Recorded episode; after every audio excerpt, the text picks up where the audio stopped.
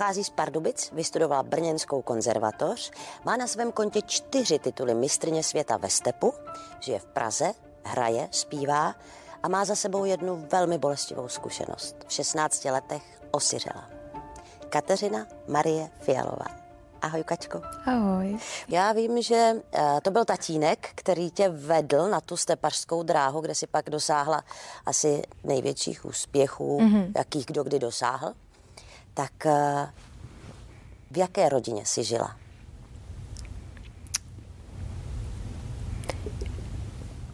To je dobrá otázka. No, uh, já si pořád myslím, že jsem žila ve šťastné rodině.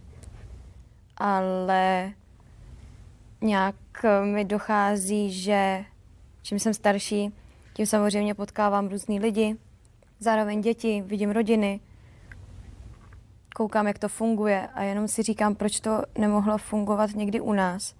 Ale tak každá asi rodina má svoje úskalí, nějaký teror a nějaký, jako, nějaký třeba požadavky na to dítě. A moje rodina byla milující, to bez zesporu, podporující a asi ve mně vkládali vlastně to, to, abych byla silná do toho života. Mám pocit, nemyslím si, že jako nějak počítali s tím, že by se něco takového mohlo, mohlo stát, ale vlastně díky tomu, co, se, co jsem si v té rodině prožila a co jsme si tam zažili, já jsem viděla nějaký vzorec, jak se k sobě chovají. Já jsem ho vypozorovala. Začala jsem se chovat jako táta, což byl vlastně dva třeskající kameny a eh, potom to jako byla jedna velká Itálie, takže já jsem byla v dobré rodině. Ty jsi říkala, že, tě, že ten vklad z rodiny byl takový, aby si byla silná. Mm-hmm. A myslela jsi to pravděpodobně tak, aby byla silná na to, co přijde. Uh, a silná, myslíš tak, aby si se jen tak z něčeho nesložila? Byla to prostě přísná výchova, tvrdá ruka? Bylo to takový, uh, jak bych to, teď samozřejmě jako vidím nějaké chyby, který prostě uh, rodič některý dělá, nedělá, ale to je jako já, ta, ta výchova prostě byla tvrdá a vlastně mi neumožňovala mít svůj vlastní názor. Což teď v téhle chvíli je pro mě těžký, protože já najednou jako hledám odpovědi, co by mi na to kdo řekl, koho se můžu zeptat, aby mi poradil a to je špatně. Protože jsem byla vlastně zvyklá na to, že, tak, že mi vlastně táta vlastně řekl, že takhle to bude, takhle to je a takhle to je správně. A když já si nebyla jistá, tak jsem vždycky šla za ním. A teď mi to najednou chybí. Takže taková ta nejistota je pryč, nebo spíš jistota je pryč. Nejistota teď u mě je vlastně neustálá, protože zrovna v téhle jako, ale vlastně všude to asi je těžký, uh, z téhle práce a všude jinde vlastně já se nemůžu spolehnout, nebo snažím se spolehnout sama na sebe, ale hle, si říkám, do prčic, jak by to vlastně vyřešil on. A to mě, vlast, to mě hrozně štve. Ty jsi věděla v nějaký moment, že je táta těžce nemocný? Mm-hmm. Věděla jsi, že má rakovinu? No. A bylo ti náct, možná deset, když se to dověděla? No, to, to bylo hrozný. Jak no. s tím ta holka malá vlastně zachází? Připouští ten konec? Ne, vůbec. Já jsem se to dozvěděla, když se koupal ve vaně. A to byl pro mě první šok, že najednou jsem dal protézu. Jo, Ježiši, on nemá zuby. Proč nemá zuby? Já tati, co se ti stalo? on mi řekl, že, že v pohodě, že to je jenom už je starý. A jo, no, a teď já, a jsi nemocný? A tam mi vlastně řekl, že je nemocný. A řek, ale neřekl mi, co má. Takže já jsem jako žila v domění, že to je nějaká chřipajízna, která asi jako půjde daleko, daleko. A pak uh, najednou jsem viděla po tom roce, že to jde s ním trošku jako rychlejc. Že chřadnul? Chřadne, no. A chřadnul hm, minulý. A já jsem se jenom zeptala, jestli je ale opravdu všechno v pořádku. A on mi jenom řekl, že je to vážná nemoc a že to ale zvládne. Že to bude jako dobrý, protože chodil na ty chemoterapie, chodil, eh, já už nevím na co všecko, náplasti pěkně si dával, ale to až ke konci, takže ty chemoterapie prostě, ty, ty tam byly. Já jsem si fakt myslela, že jde prostě někam do nemocnice, tam si dá nějakou koupel a zase se vrátí. No a pak, když už jsem byla trošku starší, tak mě došlo, že to není jenom nějaká chřipajzna. A pak mi bylo řečeno, že má tu rakovinu. A teď uh, já jsem samozřejmě netušila, co by tak jako mohlo eventuálně být, ale věděla jsem, že to je hodně špatný. No, ale vydržel to 6 let. 6 let se s tím prál. Když ten moment nastal mm-hmm. a táta, asi se toho slova nebudeme bát, umíral, mm-hmm. tak eh, ty jsi byla s ním? A to už si vnímala jak, Kačko? Hmm.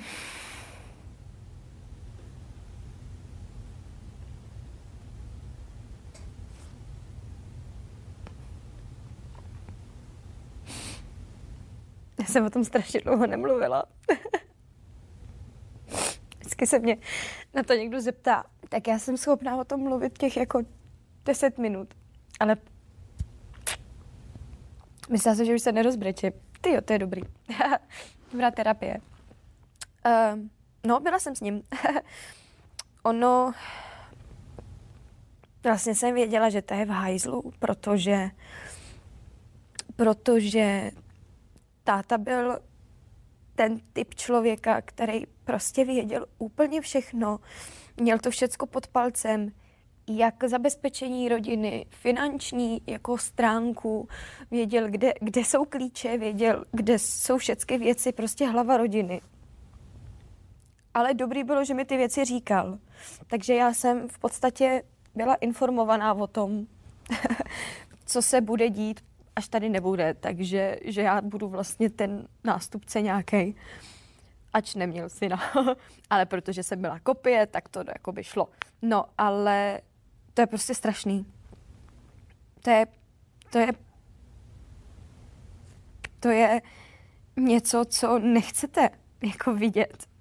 I ať si to v té hlavě nějak můžete prostě připouštět nebo představovat, a i se jako uklidňovat tím, kdy to ono jednou to prostě přijít musí. Ale vlastně nejhorší byl ten poslední rok, protože to už vlastně ten člověk je ležící uh, mrtvola. Tam bylo, žádná varianta není nejlepší, že první máte tu, že vám odejde hlava, ale fyzicky jste schopný, protože táta měl rakovinu kostí, tak to bylo naprosto jasný, že jako mu první odumře to tělo a hlava mu furt pojede. Ale to bylo prostě ne, to bylo úplně strašný, jak tam vidíte toho vyhublýho na kost člověka, který vždycky byl takový prostě uh, bačulíček, takový koblížek. A teď je tam tohle, ale ta hlava furt jela. Ten prostě, já jsem vždycky přijela ze školy, Eh, z Brna, a se mi teda strašně nechtělo do toho baráku, ale prostě jsem tam jela uh, a seděla jsem vedle něj a vždycky, táto, co potřebuješ? Potřebuješ někam zajít? Jo, jo, já ti tam zajdu, dobře, co je potřeba udělat, bla, bla, bla. A ono mu to jelo v té hlavě. A bavili jsme se a vlastně byl, vlastně byl úplně normální v tomhle tom ohledu, ale pak, když už to bylo třeba ty tři měsíce nebo ty čtyři, tak to stačilo dát jenom i fakt jako, já jsem si už jenom, já vím, že to je hrozný, ale já jsem si už jenom přála, ať umře. Ať to skončí. Ať to skončí, protože to je, to je trápení toho člověka. A ještě budu ještě víc obecká, tak to je trápení pro to v okolí, který se o něho jako stará. A já si myslím, že i ta máma na tohle to doplatila, že jako vlastně jediná byla s ním, tak na ní to jako psychicky dolehlo a, a myslím si, že to se, to, to jí úplně zničilo, si myslím teda. A jsem o tom přesvědčená. A já si myslím, že ten moment, který pro tebe teď byl těžký, si na to vzpomenout, tak eh, já tam ještě chvilku musím zůstat v tom momentě. Já vím, že víš, na co se zeptám a, a říká, že na maminku to dolehlo a že to neunesla. Já to řeknu za tebe. Maminka si sáhla na život. A vím, že ty si maminku našla, že, jsi- že jsi ji objevila. A nemusíš mi popisovat ten moment. Uf. Nemusíš. A jenom mi řekni, jak tohle ta holka 16-letá zvládne. Já jsem byla nastaná. Já jsem byla strašně nastaná, protože já jsem byla zklamaná z toho, že my jsme spolu 14 dnů drhli a vyvětrávali celý barák a jenom jsem do ní hud, protože jsem věděla, že a viděla jsem na ní, ona brala léky chudák, tak jsem viděla, že já musím do ní jako vkládat sílu a musím prostě na ní být, já jsem na ní byla tvrdá, ale jako tvrdá v tom, že my to zvládneme. My prostě, tady, tady nekončí nic, tady to vlastně začíná pro Boha.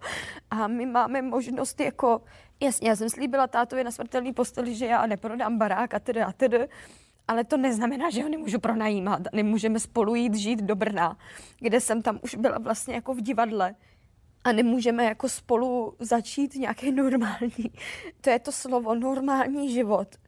A ona furt byla nějaká mimo. A já jsem byla úplně, ty vole, prosím ne. Já jsem to totiž tušila, to bylo na tom to nejhorší. Já jsem tušila, že se něco stane. Ale furt jsem tomu, já jsem tomu prostě nevěřila. Já jsem řekla, ne, ne, to takhle prostě nebude. A vím, že ve chvíli, kdy ona byla nad záchodem, to tam drhla a byla jak, ona byla jak, jak vymaštěná a urvala prkínko. A ona se úplně sesypala a začala strašně plakat. Já jsem tam stála a říkám, proč, já nechápu, jako co se děje, co se děje. A já jsem řekla, mami, a objela jsem jí a řekla jsem jí, že ji mám strašně ráda. A ona se mě zeptala takovým tím bezelstným jako výrazem, jestli jako fakt. A já, no jasně, že jo. A já nevím proč, ale to byl vlastně, to byl vlastně den, uh, na to, kdy, kdy ta mamka vlastně se oběsila, no. Tak jsem tušila, že když mi tohle to řekla, že to je úplně, to je mimo. Mě, to, to, něco se děje. A měla takovou jako úchylku, úchylku, no ona chudák neměla prostě co dělat a trápila se tam, tak ona chodila hodiny po chodbě. Tím měla, já jsem to říkala hlídka, protože já si vždycky šel dát cigáro, po cigáru se vrátila uh, domů, zamkla a začala chodit. a já jsem si říkala, jo, hele, tak aspoň se třeba, kdyby nějak krokoměr, tak ta by ušla fakt strašně moc kilometrů. Ale to prostě nebylo v pohodě, nebylo. Nebo jsem si dělala vlasy, ještě jsem si tehdy krepovala a já jsem jí viděla, jak jako na mě škvírou pokukuje. Já říkám, mami, má jsem pojď. A ona zašla, mě to přišlo, teď mě to fakt přijde jak z hororu, ale ono to tak bylo. A uh, najednou prostě vidíte, že ten člověk není normální. A tak no. A aby si ty přežila no, a zachovala si no. duševní zdraví, No. a co si musela udělat, Kačko? Musela si odejít z toho rodného města, Jo. Jo. všechno zamknout. Já jsem, jo. Jaká byla tvoje další cesta? Moje další cesta byla, že musím, musím získat práci. Musím, Ale ty jsi nebyla plnoletá, že? že jsem byla plnoletá, no. Musím, já jsem musela utíct. Já jsem si to, a vím, že to je hrozně špatně, protože to dělám vlastně teďkon furt, a ne, že jako utíkám od věcí, no, no prostě někdy to je těžký, no, něco řešit a nechce se mi to řešit, ale musím to řešit, ale to je, to je, to je správně, že to dělám. Ale myslím utíct jako od téhle jako rodinný situace, tak jsem utekla. Já jsem si to zandala někde velmi do zádu, do hlavy a moc často o tom vlastně už jako nemluvím. Ale když mi třeba někdo napíše, že si, někdo se mě zeptal, proč jsem to jako řekla takhle hned na naraz, když jsem byla ve tváři a řekla jsem pro moje dobro, protože jsem věděla, že stejně na to jako přijdou jednou. A lepší, abych to řekla já, než aby to našli tamhle někde. A díky tomu mi třeba napsali nějaký třeba holčiny, co, co se jim něco stalo, tak komunikujeme a vlastně mě to pomáhá taky. Ale já si to nepřipouštím emočně. Prostě ne, já jdu na to jako čistě hlavou. No a musela jsem, musela jsem to úplně zabetonovat.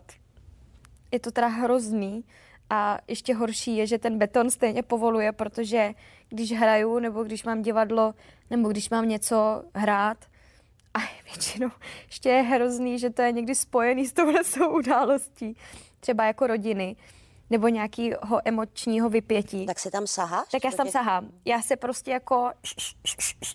Protože to je pro mě taky terapie v něčem. A potom já přijdu domů a cítím, že to je.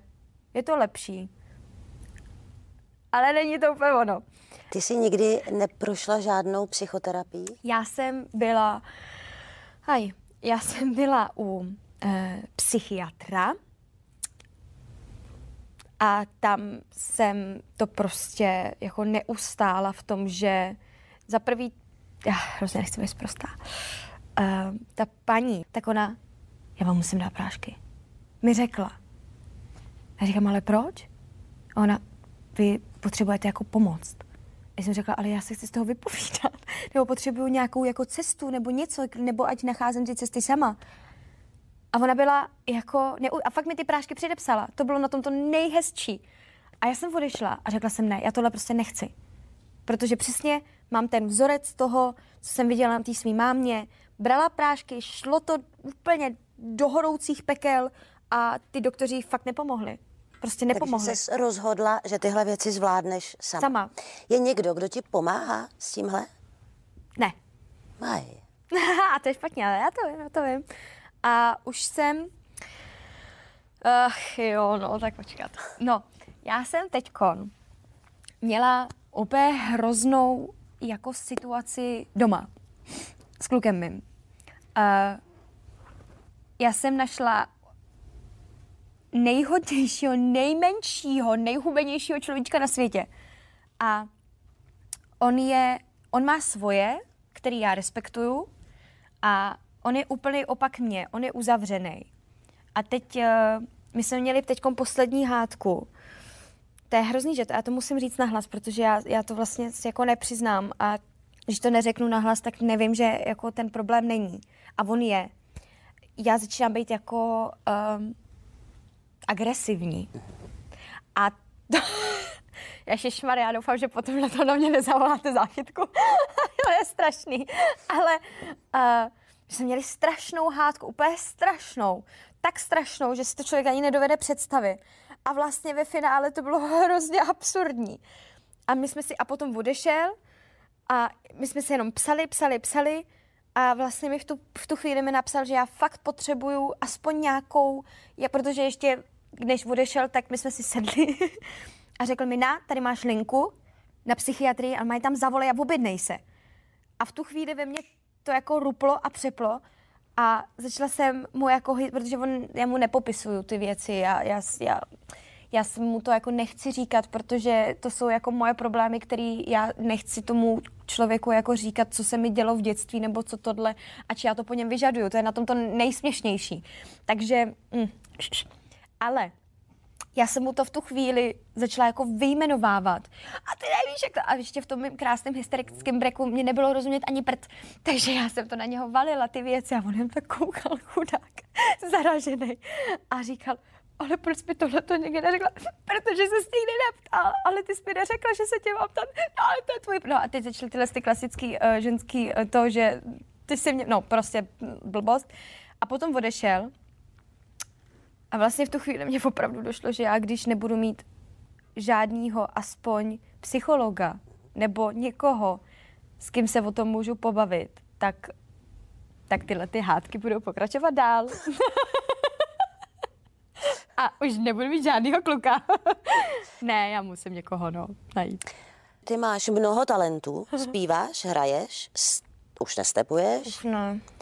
Co je tvoje obživa teď? Nebo co by si chtěla, aby byla? No já jsem teďkon, já jsem teďkon herečka.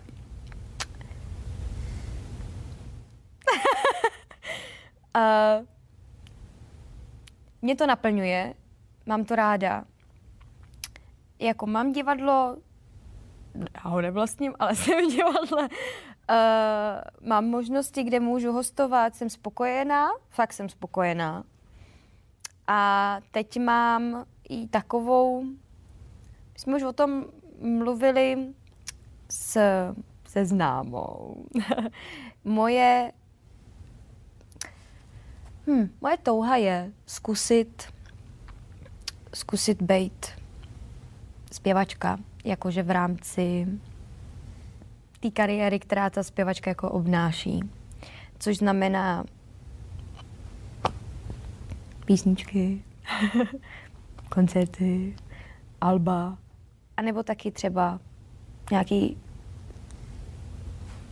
nějaký show bych hrozně chtěla zkusit. Mě by to jako bavilo. Máš tak. na to tým? Mám Pracuješ ho, na něm? Mám v hlavě.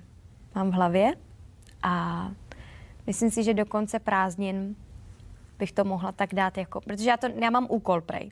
Mám úkol sepsat si svoje, uh, svoje priority, co chci, aby to, co by to obnášelo i, jestli to má mít nějakou myšlenku, nebo jaká hloubka, kam to má všechno zasahovat, jakou věkovou kategorii, jaký styl, bla, bla, bla, uh, synťáky, orchestr, co, co. A texty v jakým jazyce, mm, to uvidíme. A potom tanečníky do toho a normálně si to jako užít, protože já mám pocit, že tady chybí něco v tom Česku, co bych hrozně chtěla zkusit, aspoň zkusit. A hro, vím, že bych si to vyčítala, kdybych to neskusila. Tak prostě, pff, tak blbnu hlavě. A můžeme dát příklad zahraniční? No, Tam nějaký bude, viď? tam bude, ale je to jako... Uh, po té po tý, po tý nějaký show to je prostě pro mě Beyoncé, ale ona je sice, ona je neuvěřitelná, ale já bych chtěla ty styly jako, jako byl James Brown. Ty vlast, já bych hrozně chtěla přitáhnout tu starší, tu starší vlnu, která tady prostě není. A mě to hrozně stre. Protože ta kvalita je, jako je, ale já chci větší. No. A vzhledem k tomu, že jsi žádostivá mm. a umíš zatím jít, mm. tak to tak nějak dopadne. Já mám ještě jednu otázku. Dobře. Co rodina, Kačko? Toužíš po rodině, anebo na to vůbec není čas myšlenky a nejsi ten typ třeba?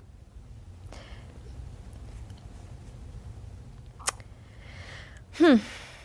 Já mám na to odpověď a já si za ní stojím. Já, já nevím, jestli to je nějaký jako jenom tady v období, a uh, lidi to odsuzují, když prostě ženská uh, nemá dítě, nebo prostě třeba i v té Americe, jak je ta Jennifer Aniston, prostě nemá děti. A děje se něco? Nic. Maje žije. Já mám psa, mám kočku, já mám prostě svoje koníčky teď v 25 letech, já to dítě teď v... A ještě další věc. Ha.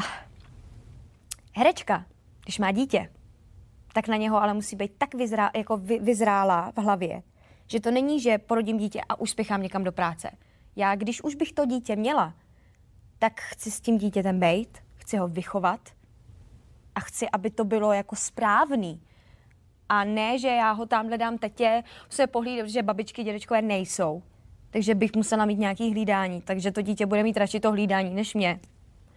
A pak jako, oni jsou, ne, já to prostě vidím, jak to chodí. Někdy to je dobrý, někdy to je špatný, ale já ne, já prostě teď nechci a ne. Odpověď je jednoznačná. Ne. Kačko, já ti přeju, jo, ať ten sen a la Beyoncé, mm-hmm. ať vyjde. Děkuji. Možná ne do konce prázdnin, ale třeba do těch příštích. Ano. Ať jsi šťastná holka. A děkuji za tenhle rozhovor. Já taky děkuji.